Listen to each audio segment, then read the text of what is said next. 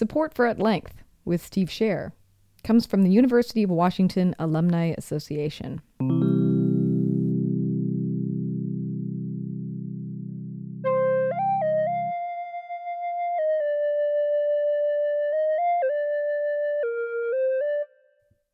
Welcome to At Length. I'm Steve Scher. On this program, we like to delve into ideas, tease them apart, get a sense of their implications and their nuance. We'll do that in particular with this program. We're going to look at the rise of chemicals in our environment that may be changing human metabolism. We're going to look at what the regulatory community is doing about it, what we can do to avoid exposure to these chemicals, and what can be done to create a new kind of green chemistry so we're not exposed to these chemicals in the first place, we're not putting them in the environment. Social, economic, cultural conditions contribute to the rise in obesity. We eat too much, we eat too much processed foods, high in calories, we don't exercise enough. But something more than our own actions seems to be at work, resetting our body's systems for regulating weight gain and loss. 90% of people who lose weight gain it back. Why is that? The medical explanation is that they have weak will, that they don't try hard enough. An alternative explanation is that their metabolism is programmed to store more fat. And that if you don't want to store more fat, you have to fight against it constantly. And the people who successfully lose a large amount of weight will tell you that they constantly think about food all the time. And they fight that battle every minute of every day to not gain the weight back. That is an example of what we call metabolic programming. It's like someone else set the thermostat in the room, not you, and you have to live with the way it's set. Professor Bruce Blumberg's a developmental biologist and a molecular endocrinologist. He coined the term obesogens in 2006 after he discovered that exposing pregnant mice to a chemical compound called tributyltin made their offspring heavier than those not exposed, even when they were both on normal diets. Obesity has been on the rise in the U.S. for 150 years with a big uptick in the last two decades. Even lab animals are gaining weight, even people with lower body mass index are gaining weight. The endocrine system secretes hormones in the blood that act at other places in the body. Scientists now know that fat tissue acts as an endocrine organ, releasing hormones related to appetite and metabolism. A rising number of manufactured chemicals bind to the same receptors as the hormones and either prevent proper actions by those hormones or activate them in the wrong place at the wrong time. These chemical obesogens may alter human metabolism, predispose some people to gain weight. Residues from pesticides in food and water have been linked to weight gain, so have some pharmaceuticals. Bisphenol A, found in cash register receipts and tin can linings, seems to induce the holding of fewer but larger fat cells. Just a few of the many chemicals we're exposed to.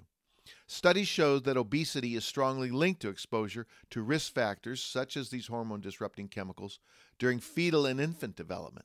The insidious thing, Bruce Blumberg says, is that when their lab animals were exposed in utero to TBT, tributyltin, and then never again, TBT caused a permanent effect.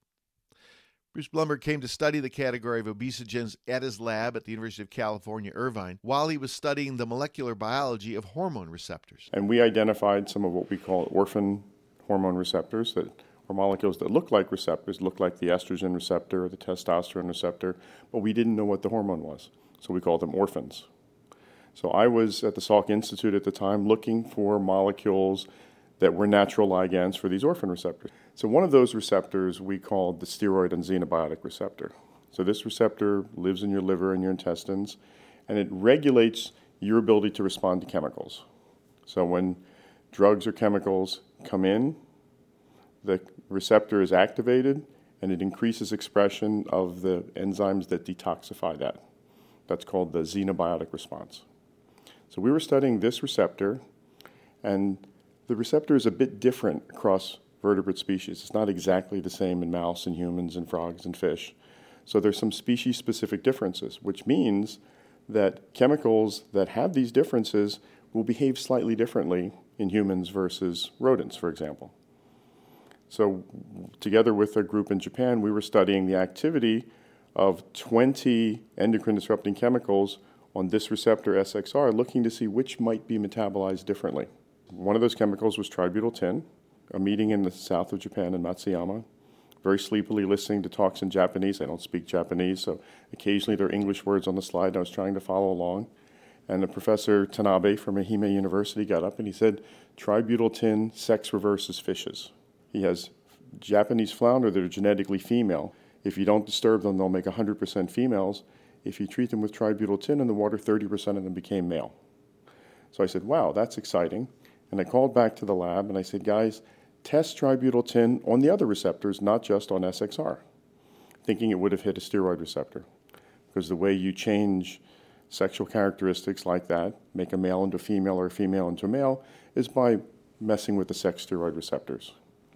And what we found instead was that tributyltin activated a receptor with the terrible name peroxisome proliferator activated receptor, or PPAR gamma, that's the master regulator of fat cell development. So there was only one way to go with that result. Wait, it's the master regulator? The so-called master regulator. So if you express PPAR gamma in a stem cell, that stem cell now is a pre-fat cell. And if you activate it in that pre-fat cell with a chemical that binds to it, it becomes a fat cell. And if you activate it in a fat cell, it stores more fat. So it's a very important receptor in that process. And it just so happens, completely by accident, that I had cloned that receptor how many years before? 14 years before that when I was a postdoc at UCLA. I never worked on it because I wasn't so interested in that. And here I am working on obesity, which was something I never intended to work on, using a receptor I had identified that I wasn't interested in. It's funny what fate does to yeah. Different animals react in different ways because we have different. Uh, is it toxic, toxicity basically that we're dealing with? Uh, so that's a really good question. So what is the difference between toxicity and endocrine disruption? And and to someone who works in a different field, right? I'm not a toxic, toxicologist. So to me, toxicity is that kind of non-specific effect that you get when you treat someone with too much of a poison. And that toxicity isn't usually mediated by a specific pathway, it's just a general effect. Endocrine disruption is the action of a chemical on a particular receptor, and it happens at a much lower dose. So, one case, it's an inappropriate modulation of a normal system, and in the other case, it's just a like swamping. It's like you know dumping a bunch of dirt on a plant. So the, the systems work fundamentally differently. Although you could say that endocrine disruption is a form of toxicity. Let's do a little basics. The endocrine system and then endocrine disrupting chemicals. What is the endocrine system? Endocrine system is a, the system in your body. It's regulated by things called hormones. And classically, the endocrine hormones are molecules that are secreted into the blood and they act somewhere different from where they're made. So, for instance, estrogen is made in the ovaries and it acts in other tissues in the body. Testosterone is made in the, in the testicles and it acts at other places in the body. And there's a, there's a whole host of those. So, endocrine disruptors are chemicals that bind to the same hormone receptors as the hormones and either disrupt them by preventing their action or activating them at the wrong place at the wrong time. And they work in other ways too, but that's the fundamental. How long have we known about endocrine disrupting chemicals? They first started being discussed after something called the Wingspread Conference that happened in 1989, where a group of uh, reproductive biologists and endocrinologists and toxicologists were brought together to discuss this idea that chemicals in the environment could be causing subtle harm. We knew that there are chemicals in the environment that are poisonous, and we knew from Silent Spring that there are chemicals in the environment causing cancer. So those are scary things. Here we're talking about something different chemicals in the environment affecting our ability to reproduce. So the, the, the classic endocrine disruptors are ones that disrupt the sex steroid receptors, but they're much broader than that they can affect a variety of other pathways that are also mediated by hormones. Hence, you're coming up with the obesogen hypothesis. This was another pathway that was being disrupted. Exactly. So, this is not a classic endocrine pathway, but this is a hormone receptor that's activated by chemicals to regulate the development of fat cells. And it can be disturbed by chemicals in the environment, like tributyl tin and like many others. Where does tributyl tin come from? So tributyl tin was originally a replacement for copper on ship hulls. So copper is very toxic to marine organisms, kills everything. So tributyl tin was a big advance. It didn't kill everything, But it turns out that it caused something called imposex in snails, so it changes the, the, the sexual characteristics of snails so that they can't mate. So the actual analogy in humans would be that it, you know, it, it, turns your penis from something of a certain size to something maybe as big as your leg, and then the parts don't work anymore. So that's what it does to snails, and as a result, its use was first restricted and then largely banned on ship hulls, although it's still there because it's still on. They they weren't forced to take it off. So the ships that have it, it's it's painted on there, and it degrades slowly over time. So what happens is when it eventually comes time for that ship to have its hull redone, you can't apply tributyl tin again.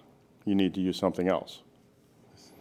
So it's still out there in a significant quantity. It's found in seafood, it's found around harbors.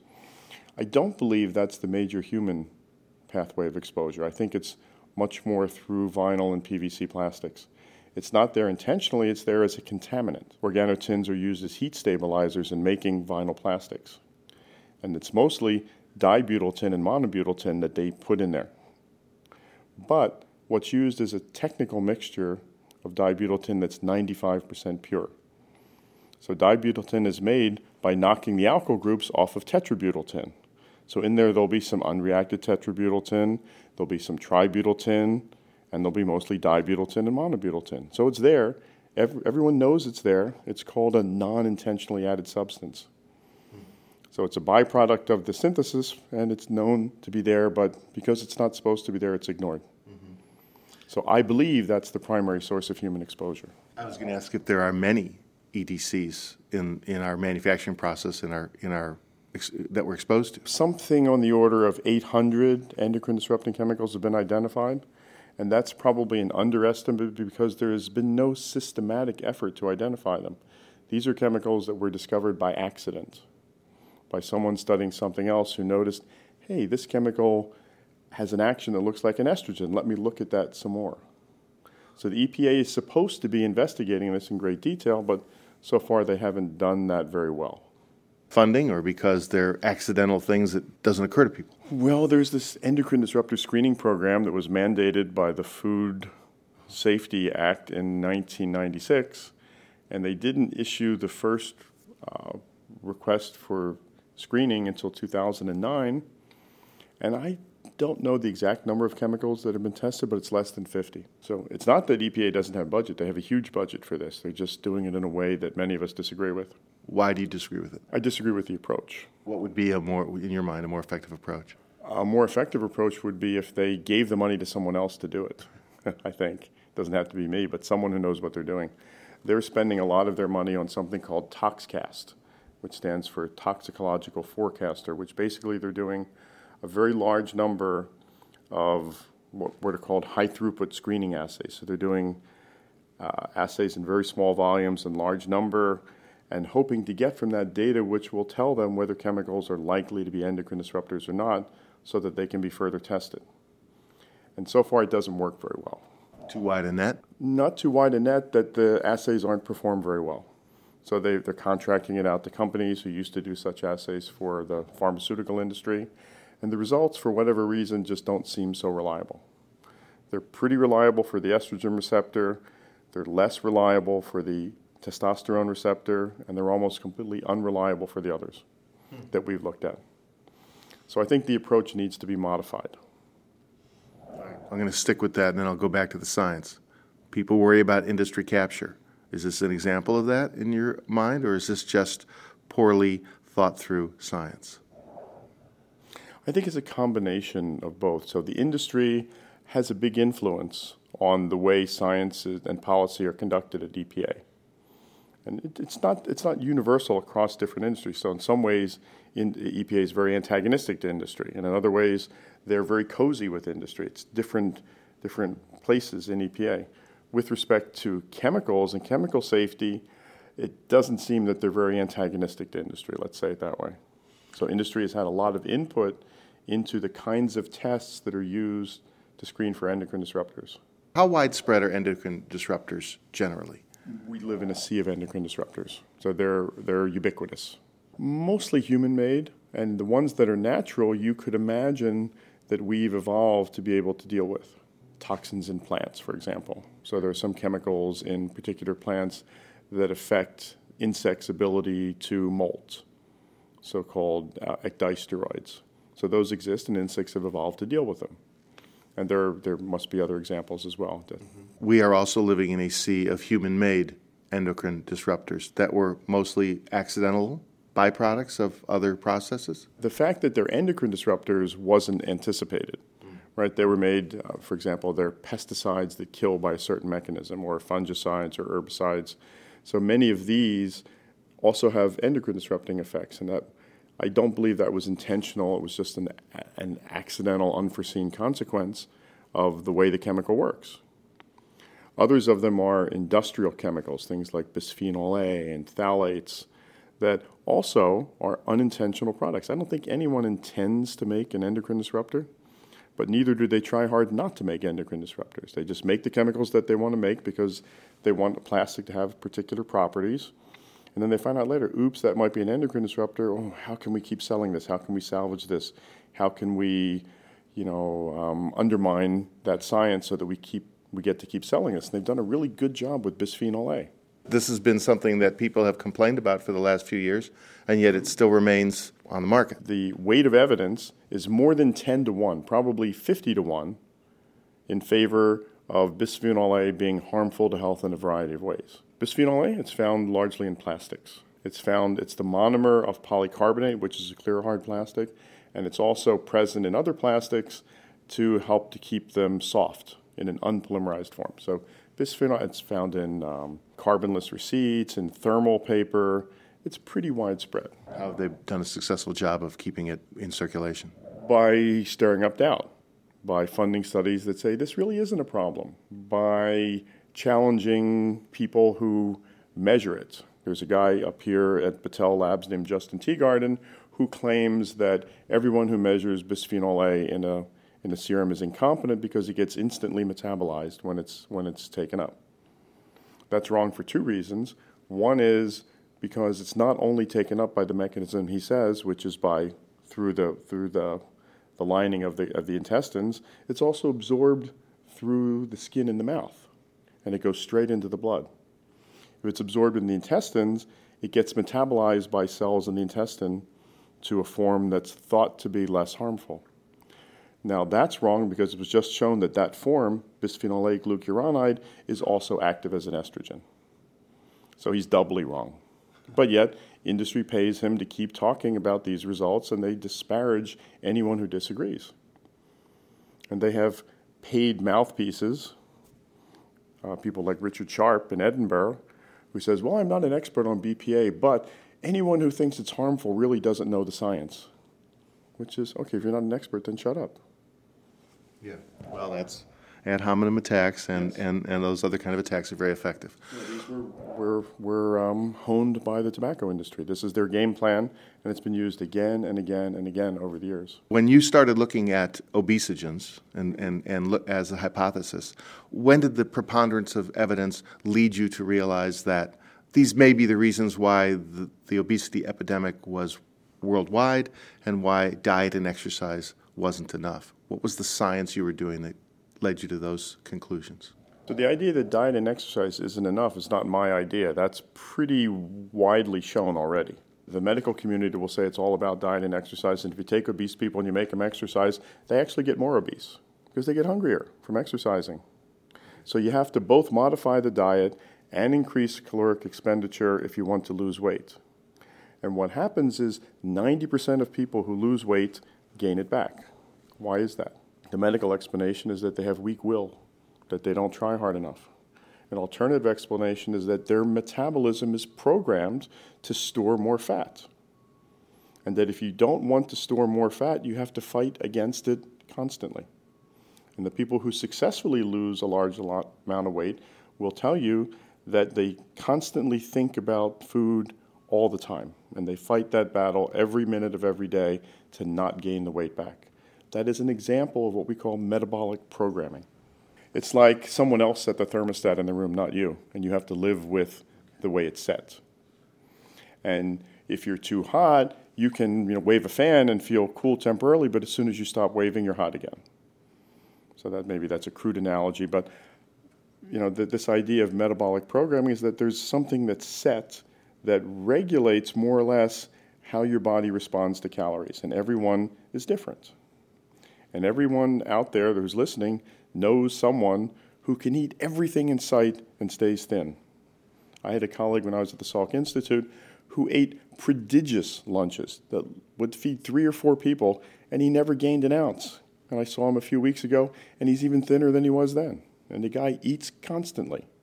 His metabolism is such that he doesn't store those calories as fat. Now, maybe that's a good thing in our society, but if you think back 10,000 years, that wouldn't have been a good thing at all, would it? It would have been a much better thing 10,000 years ago to store a large fraction of all calories that you eat as fat. So that's the thrifty gene hypothesis, right? That there are, there are genes and, and collections of genes and the way that they work that make us be more thrifty with our use of calories, that make us store more of the calories we eat as fat than burn. And what we're saying is that there are chemicals in the environment that do something like that, that reprogram your metabolism towards a thrifty phenotype so that you gain more weight from the same amount of food than someone who hasn't been exposed. One of the many things we found with our chemical tributyl tin is that when we expose pregnant mice, and we'll call those pregnant mice F0, that their babies, the F1, and their grandbabies, the F2, and the great grandbabies, the F3, and the great great great grandbabies, the F4, all get fat. What we did is we took the F4 generation and we did a diet experiment.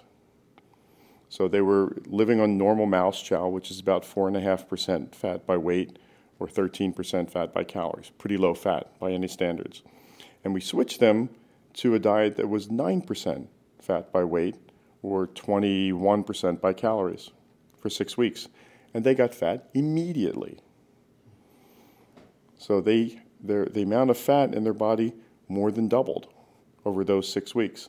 At the end of six weeks, we switched them back to the lower fat diet, and they kept the weight on over the next six weeks. So they gained weight easier and they didn't lose it. Is there any way to look back into past generations to see if the introduction of endocrine disruptors in the environment reveals some shift in body type? Mm-hmm. So that's kind of the holy grail, right? We would like to be able to look back into the historical records, to the archived samples that exist here and there, and ask the question when did endocrine disruptors first start having an effect? If you want to look at a chemical like tributyl tin, you can say, well, this was introduced in the 70s, so I don't need to look before that. It, started, it came around in the 70s. If you want to study DDT, well, we know that DDT started in the, the late 40s, early 50s. So that's the time frame that you need to look in. What we really need from, from our perspective are what are called biomarkers of exposure. So, for example, when I treated those F0 mice with tributyl tin, it was gone after a few weeks, if even that long. So it wasn't there in F1, F2, F3, and F4. It's long gone, but yet the effect persists. So what we need is a marker that exposure happened because the chemical's gone. So what is that marker? Can we look then in the archived samples that exist? For example, the Army has, has blood spots from every soldier who ever served. So could we look in those samples? There's lots of uh, what, are, what are called cohorts, epidemiological cohorts, pe- groups of people that are being studied over time for one reason or another a lot of those there are archival samples. Right? There are samples of of mom's urine when she was pregnant. And then sometimes samples, blood or urine samples from their children and their grandchildren exist. So can we look in these clinical cohorts and ask the question, is obesity associated with a history of obesogen exposure, yes or no, when we have those biomarkers? So that's the goal. That's where we're headed how close are you to finding those biomarkers? Not close, sadly. That's a long and complicated process. From the studies we're doing now, I, you know, I, I, I could pick a number, but I'd be guessing. Yeah. I'd like to say that we'll, we have those biomarkers before the grant's over, and the grant's finished in 2018. So I hope to have it before that, because every time I go to a new place and I meet people, I give a talk, I'll meet someone who says, you know, we have a cohort of obese people, and we would love to know were they exposed to obesogens, and I would love to know too. And I'd like to give them the tools to ask that question. what is happening? We know that when obesogen exposure happens, at least in animals, they respond to calories differently. So, in the case of tributyltin, they store more of the calories they consume than they would otherwise. So, that's the example of the experiment I gave you where we switched the diet. So, we took them on a low fat diet, switched them to a slightly higher fat diet. The ancestrally TBT treated animals and the vehicle treated animals, and one group of animals got fat and the other group didn't. I mean, they both gained weight. I could show you the pictures over time. If we have, here's the, the control animals, and here's the TBT treated animals. And when we change the diet, the control animals continue to go up like this, they get fatter, and the TBT animals go like that. And then when we switch the diet back, they both start to lose weight. The TBT treated animals lose weight too, but they never get back to where they were.